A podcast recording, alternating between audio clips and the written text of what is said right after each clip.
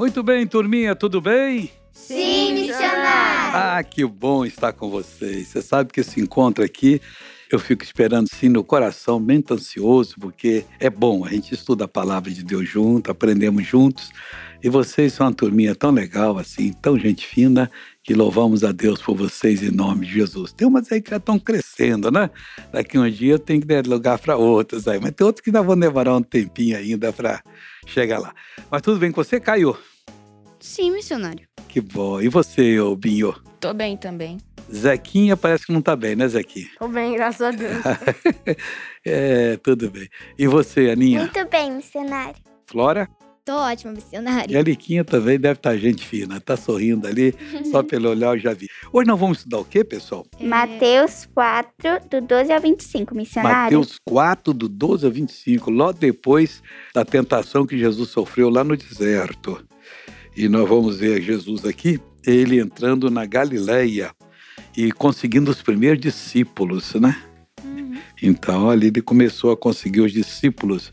Quantos discípulos Jesus tinha, pessoal? Doze. Mais quantos? Mais é, um. Mais um. Mais 70. Depois tinha um grupo dos 70. E tinha outros que não estavam oficializados, mas também seguia Jesus, estavam sendo preparados, né? E tinha pelo menos mais um aí que o João viu, ele e um outro se viram, Mestre, eu vi um homem expulsando demônio no teu nome, nós proibimos. Jesus, não proibais. Quem não está, é, quem não é contra nós é por nós. Deixa o homem fazer a obra lá. E Jesus sempre quer que o povo seja abençoado. Então não podemos atrapalhar quem quer que seja que quer pregar o evangelho para fazer a obra de Deus. Então nós vamos ver hoje aqui essa parte aqui do evangelho, que é do versículo 12 até qual que vocês falaram? 25. 25, é, até o até o final do capítulo 4. É, quem é que vai ler o versículo 12, hein? Eu, Caio, missionário. Fala, Caio. Jesus, porém, ouvindo que João estava preso, voltou para a Galileia. Jesus ouviu que João estava preso. O que, que João fez? Roubou cavalo de alguém? Bateu em alguém? O que, que foi? Não, ele estava pregando o evangelho. Pregando o evangelho. Preso por falar a verdade. Era um homem testemunha de Jesus. E ele enfrentava até o rei da época lá, né? Porque o rei pegou a mulher do irmão dele para morar com ele. Isso não tinha lícito. Ela é mulher do teu irmão. Eu não tinha medo do João, não. João era intrépido. Uhum. Ele estava pregando o deserto, o pessoal vinha, vinha a eles e agora vocês têm que confessar o pecado para todo mundo ouvir, senão eu não batizo vocês. Eu vou lá para o Jordão lá e vocês não vão ser batizados. O pessoal vem de todo mundo, quer dizer para vocês que eu roubei o cavalo de alguém, fiz isso, fiz isso, fiz isso, estou arrependido tal e tal. E está arrependido mesmo? Mudou esse negócio? Mudou. Então eu vou te batizar. O João era bravo ali. E o João vestia, vivia vestido de quê? Hum. De peles de animais. E trazia um cinto com ele. E ele comia um, um, uma coisa tão gostosa. Gafanhoto. É, mas o gafanhoto daqui, é, lá na África, é, e ali é, não, ali já é Ásia. Mas na África é chamado camarão do deserto. Camarão do deserto. Vocês já comeram camarão alguma vez? Hum, já. já. Então, não é gostoso? É, não gostei, Bem não. feito, é muito bom. Olha, olha, quem não gosta de camarão é doente do pé ou da mão. tem pessoas que... Zequinha olhou até na mão ali. Missionário, tem pessoas que não gostam de camarão por ser alérgico. É, aí tá certo. Quando é alergia, mas tem alergia a leite. O leite quase todo mundo tem alergia, tem gente que bebe. Por isso que passa mal de vez em quando. É, a gente é como se tivesse uma caixa d'água, vai enchendo até que ela entorna. Então, quando você não tem alergia, você pode comer à vontade, né? Quando é muito novo, costuma não ter, mas tem pessoas que têm alergia também. Mas Jesus cura alergia, Jesus cura doença, Jesus cura qualquer problema. Aí então nós vemos que Jesus, então, ouvindo que João havia estava preso, voltou para a Galileia. Onde é que Jesus nasceu? Alguém lembra? Belém. Belém, Belém de Judá. Não nasceu na Galileia. Mas por que, que ele é chamado é, Galileu? Porque ele foi criado na Galileia, a cidade de Nazaré, Jesus de Nazaré, que veio de Nazaré, mas ele veio de Belém, na verdade. Mas a cidade de Nazaré é na Galileia.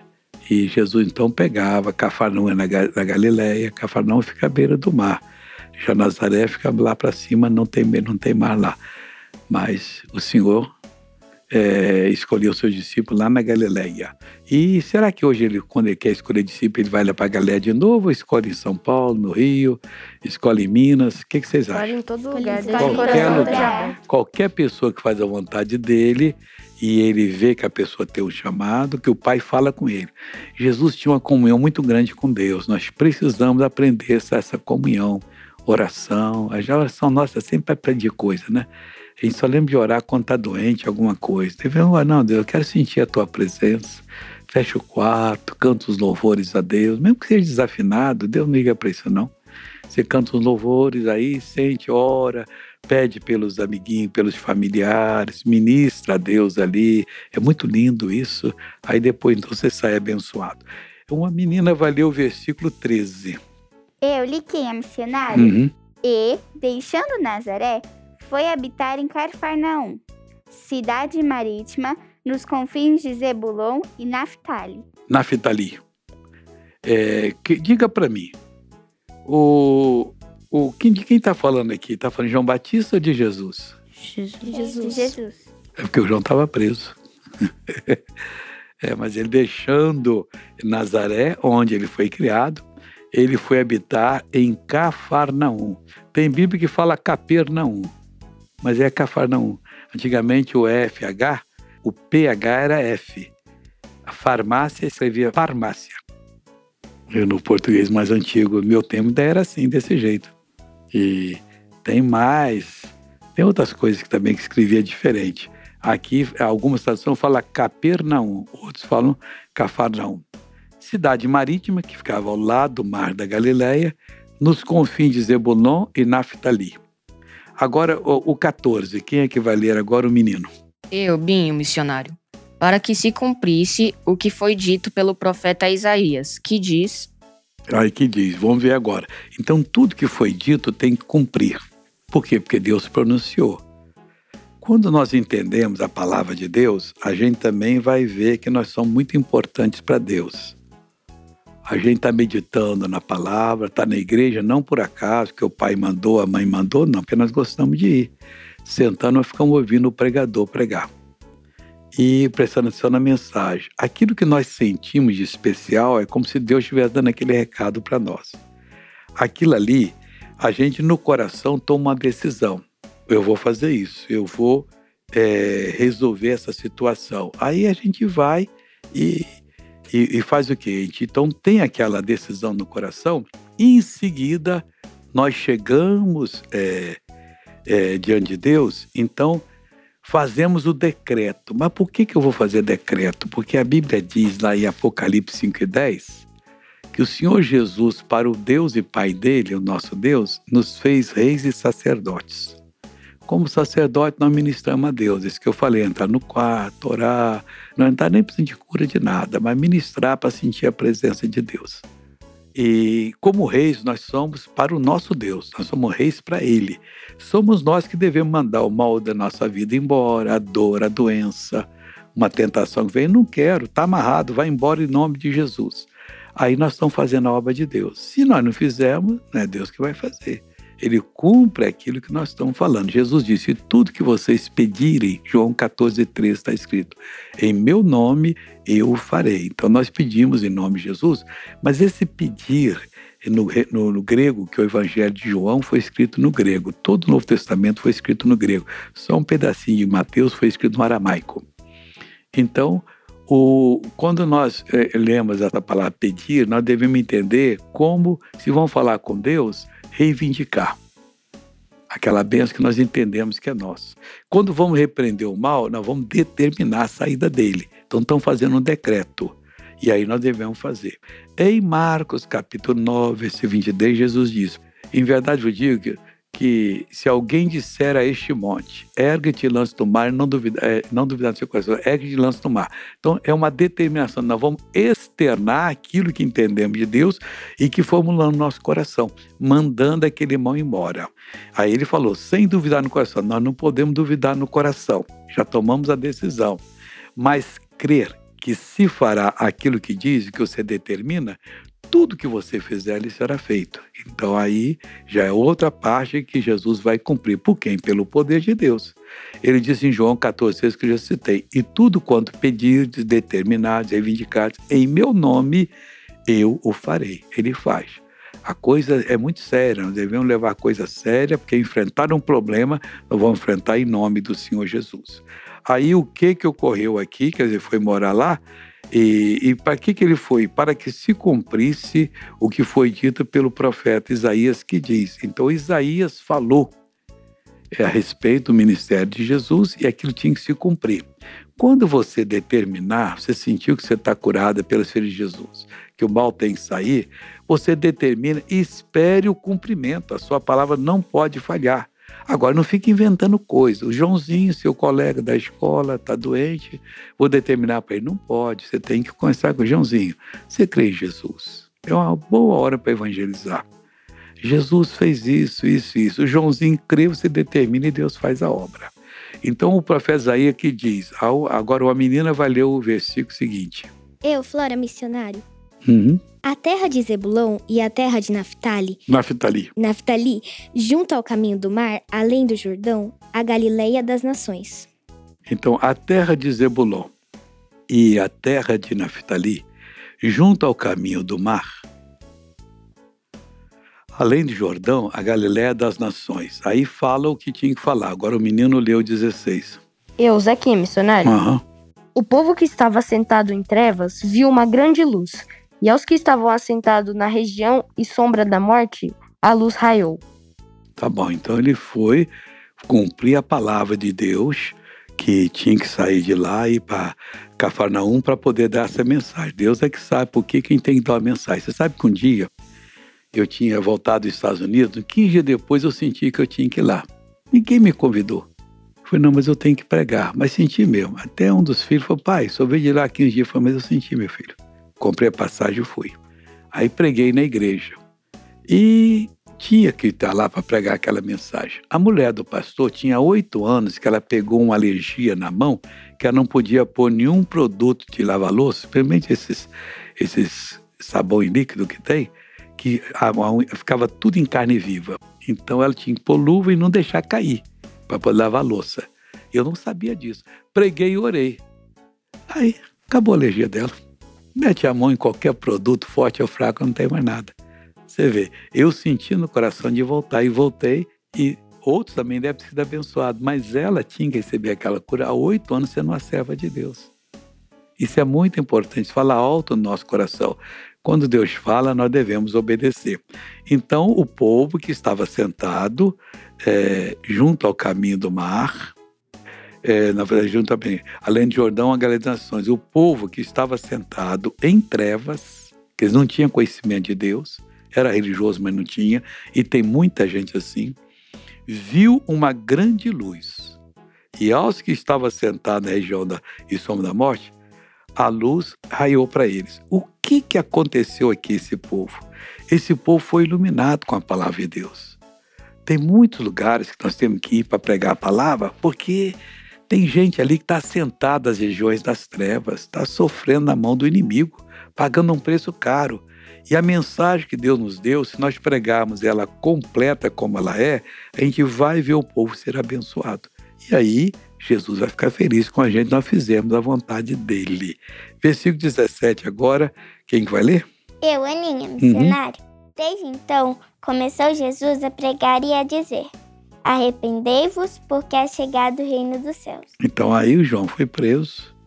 Jesus então ouviu o toque de Deus, saiu de Nazaré, foi para Cafarnaum e ele então começou a pregar é, o Evangelho, a palavra de Deus e dizer o seguinte: arrependei-vos, porque é chegado o Rei de Deus. O Rei de Deus ele não vem para condenar as pessoas. As pessoas já estão condenadas. Quando Adão pecou, a humanidade foi separada de Deus. Todos nós fomos separados. O reino de Deus significa o evangelho, boa notícia, é pregar que é fácil sair do erro e vir para o reino de Deus. Aí quando a pessoa entende e volta para o reino de Deus, ela então fica feliz, ela é curada, ela é perdoada, ela é salva, a vida muda para ela. E é isso que Jesus foi fazer. Mas para a pessoa voltar, ela tem que se arrepender. Porque muita gente tem prazer no pecado. Uns mentem. Às vezes mente para o pai, para a mãe, para a professora. A gente não mente de jeito nenhum. Ao contrário. Você sabe que uma vez eu estava na escola, eu tinha 11 ou 12 anos. Acho que no segundo ginasial estava com 12. É por aí. Aí eu estava no primeiro ano ginasial, não sei, com 12. Eu sei que. Não, mas devia ser. Não sei. Não vou dizer que é outro, não vai lembrar agora, tal. E eu esqueci que a professora tinha uma matéria chamada Trabalhos Manuais. Coisa que você faz com as mãos. Ensinava a fazer uma flor, ensinar isso, isso, outro, e você fazia. E eu tinha, nem lembrava, rapaz. E a professora chegou, pessoal, eu quero todo mundo trazendo o trabalho que vocês fizeram em casa, que a, a nota desse semestre vai ser pelo trabalho manual. Eu falei, Ih, rapaz, eu não fiz nada, vou levar zero. Jesus, eu não posso mentir. Aí eu comecei a sorrir por dentro. Aí a professora foi cada um levar, a pessoa explicava, ela mostrava, você levou oito, levou nove. Eu cheguei com a mão vazia. Romildo, qual é o seu trabalho que você fez? Só dá licença, que eu vou pôr o pé em cima da sua mesa. Para quê? É o meu trabalho. Aí eu fui, levantei o sapato, pus assim, fiz para ela. Eu era sapateiro naquela época e eu tinha feito a sola do sapato. Eu fiz mesmo. Ele não vale, não vale por quê, professor? Quem fez fui eu. Não fui o sapateiro. Eu sou sapateiro. Eu estou aprendendo para ser sapateiro, eu sou sapateiro profissional. Foi essa meia sola quem fez fui eu. O que é uma meia sola? A meia sola é o seguinte: a pessoa que é mais pobre gasta essa parte aqui, então ela não troca todo o solado, não. Ela vai aqui dar uma marca assim, desse jeito aqui, que é aqui que começa. Então tem que antes começar o pisado. E ela então corta aqui e dá a marca aqui, e ela faz assim um chanfrado. Começa assim termina no zero. Aí ela traz a sola, põe, dá uns preguinhos aqui e costura. Tem um costurado e tem um pregado. O meu caso foi costurado. O costurado, o que, que é? Você faz na sola aqui, passa a faca, mas tem que ter capacidade. Vamos dizer assim, um centímetro ou um pouquinho menos, 8 milímetros, 9. Aí você dobra aquilo ali. Aí você vai no couro, você faz os furos. Você, primeiro você faz um, um rego, como se fosse passar água. Aí você faz o furo dentro e fora. Você vai costurando com a linha aperta, nunca sai. Aí depois você fecha com cola aqui, fica perfeito. Ela me acho que foi 10. eu falei, mas por que você não quer fazer? Eu fiz, olha. O que, que você está querendo? Aí ela olhou, olhou, não tinha jeito.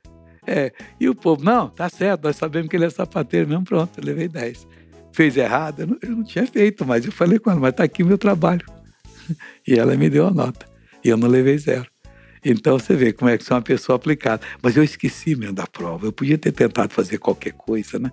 É especial. Mas que é mais do que eu sei fazer com 12 anos, 11 anos, 12, fazer a sua própria meia sola ali, quer dizer. Então, graças a Deus por isso. Como somos cristãos, nós mentimos, falei a verdade e ela me deu a nota. Eu acho que deve ter sido o trabalho mais importante. E o Caio está bem triste hoje, né, Caio? Você está sumido hoje assim. Eu vou fazer igual o peixinho. Peixinho, acorda que aqui tem comida para você. Vamos agora, em nome de Cristo, é, ler o versículo. É, agora é o 18, né? Sim, missionário. Não, 17. 18, missionário. 18, Ah, ele começou a pregar, dizer: arrependei-vos. O arrependimento é você voltar para Deus confessar, porque é chegado o reino dos céus. E por que, que você tem que arrepender agora, não na hora de morrer? Bom, duas coisas. Você pode morrer, você pode morrer de repente, você vai para o inferno, você não se arrependeu. E por que não se arrepender e parar com o erro? Então tem que arrepender agora. E por que arrepender? Porque o reino de céus é chegado, o reino dos céus traz todo tipo de bênção. Mas quem está em pecado está desligado de Deus, não vai participar. Então a pessoa se arrepende, ela participa das bênçãos. Não basta a pessoa vir à reunião, vou lá com você curado. Se ela às vezes está em pecado, não vai. Deus não pode abençoar ter em pecado. A pessoa tem que se arrepender. Então a mensagem principal de Jesus é arrepender. Qual a melhor hora para se pedir perdão a Deus? Alguém sabe? O segundo seguinte é ter feito uma coisa errada. Ah, Deus me perdoa, não devia ter feito isso.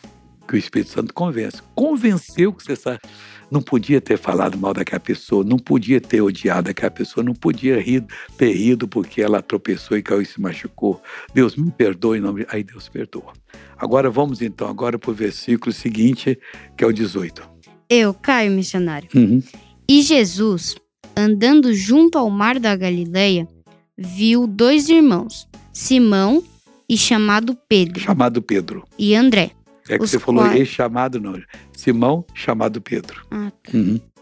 os quais lançavam as redes ao mar, porque eram pescadores. Você já viu lançar rede ao mar para pescar? Já. Já. Não. E tarrafa, vocês já viram? Hum? Você nem sabe o que, que é. Tarrafa é uma rede que ela tem uma corda comprida, você enrola no- na mão e você vai lançar. Você vai abre, ela assim, seu braço tem que abrir. Criança não dá para lançar porque ela é pesada. Aí você pega uma parte, ela tem uns chumos assim, como se fosse 10 em 10 centímetros, que é para pesar, para poder abaixar, para pegar o peixe que estiver na região na hora ali. É, a maioria põe no dente.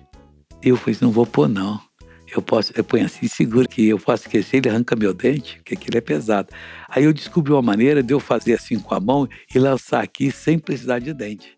Não, aliás, eu fazia aqui no, no fazia assim, fazia assim, ó. Ela abre toda, depois vocês põem no Google lá pra você ver. Ah, É, já vi sim. Lá, já vi tarrafa. Aí tal. Uma vez eu lancei, eu tava na, no Rio, tem um mar ali na Barra da Tijuca, eu tava pescando com o filho de um pastor, chamado João. E quando eu joguei, fui, João, estraguei minha tarrafa. Peguei pedra que não é brincadeira, ficou pesada. Ah, meu Deus, e agora? Eu até pensei em mergulhar para poder soltá-lo das pedras. Eu vou puxando, fui puxando devagarinho para não arrebentar as peças na pedra, né? Olha, você não vai acreditar. Tem um tipo de sardinha chamado savelha. O Google também põe para você ver como é que é. Ela não presta para comer, não, porque ela tem muito espinho. Aí, mas assim, o- pessoal faz dela assim um, um, um caldo grosso e põe farinha e come. O espinho não tá, o espinho tá na carne, né? E tem uns que não tem, não liga, não estira a carne assim para comer, mas ela dá trabalho. Aí quando eu fui puxando, começou a aparecer.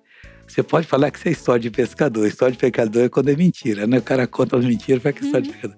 Tinha 125 savelhas na tarrafa.